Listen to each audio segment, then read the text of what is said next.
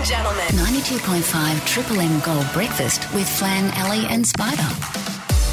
We are back on January the 15th, and all summer you can take us with you. Absolutely, you can, with our most requested. Well, Anzac Day is one of the most important days of the year, and this year it was an honour to be joined by one of our brave veterans. Yeah, good morning and thank you for choosing Triple M. I hope you have a great day off tomorrow on Anzac Day. And to help you understand a little bit more about the traditions, uh, we're joined by Heston Russell, who's a Special Forces commander who did four tours of Afghanistan. I can't believe that. Um, Heston, good morning. What's the difference, mate, between Anzac Day and Remembrance Day? Well, g'day, team, and thanks for having the chat. And yeah, you're right. I think a lot of people in the public don't really find the distinguishment between Anzac Day and Remembrance Day, and I really Mm. like to hone in on that. Remembrance Day in November is when we uh, reflect and remember those we've lost in all wars and conflicts.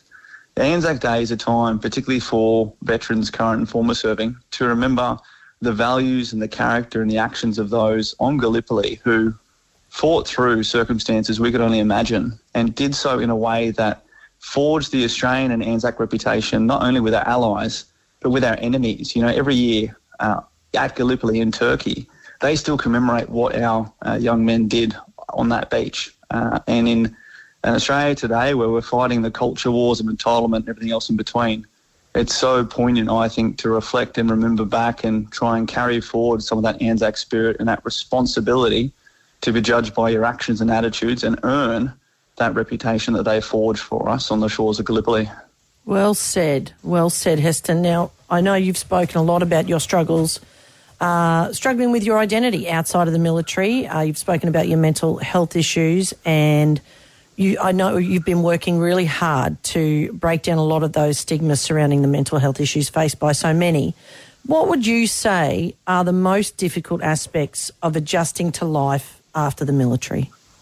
Yeah, I think it's just been um, slowing down uh, and finding a way to be relevant in an Australia of today. You know, my context was from leading a platoon of commandos in Afghanistan on multiple rotations to coming back, and my biggest responsibility was walking my dog. And I don't suffer from combat or you know nightmares. I suffer from having you know this whole experience where I was motivated at an inspirational level, uh, motivated by purpose and team to coming back to a society that focuses largely on on profit and all sorts of different values that have been the main adjusting factor for me. But time and time again, and why Anzac Day is so important, it's about getting back out and connecting with your local community, with your veteran community, with people who bring you out of your own head and heart and your own emotions, uh, and to remember that you're not alone, and to look for those occasions to reflect, connect, and remember those elements that can again inspire us moving forward.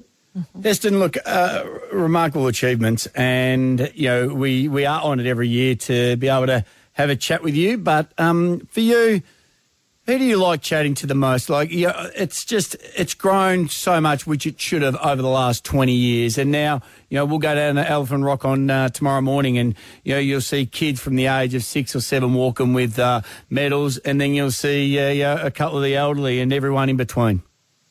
Yeah, I really enjoy speaking with the parents of um, soldiers, especially young soldiers who recently joined. Um, I often have a lot come up to me and just have a chat and just to see how proud they are um, is just so special for me. Um, a lot of people sort of come, you know, like you did at the intro, um, talking about, you know, I've never served and, and feeling subordinate to that. But it's, you know, it takes a village to raise a child. It takes a country uh, to put people uh, into harm's way in combat and to support them back home. And it's just that connection through that service that I really, really enjoy every Anzac Day and every occasion we can get together. And I would imagine that they, in turn, would really, really enjoy speaking to you, Heston, and being able to, you know, when their kids might be away right now, to be able to speak to you and, and just have an understanding ear would be so important for them. Yeah, they're really. I mean, look, you know, I run my charity, Veteran Support Force, vsf.org.au, and we do a lot to try and support current and former serving veterans, and a lot of them, you know, just really aren't aware of some of the support that's out there. So I think it's again important to use opportunities like Anzac Day to help just push some of that information because there's so much goodwill out there, but there's just a little bit more coordination required to make sure that help is is found where and when it's needed. Yeah, I'm really glad you mentioned uh, your charity because that is such an important thing that you do. Heston, uh, like Ali said, and uh, like Spida and Flan said, it's just a real great honour to be able to hear from you. Uh, the day before Anzac Day, such an important day for this country tomorrow. And whatever you might be doing, I hope it uh, is meaningful for you as well, Heston. Absolutely. We'll see you down there at Elephant Rock. Presenting the one, the only. 92.5 Triple M Gold Breakfast with Flan, Ali, and Spida. We're back Jan 15th Gold Coast and don't forget to catch us on LiSTNR everywhere you go this summer.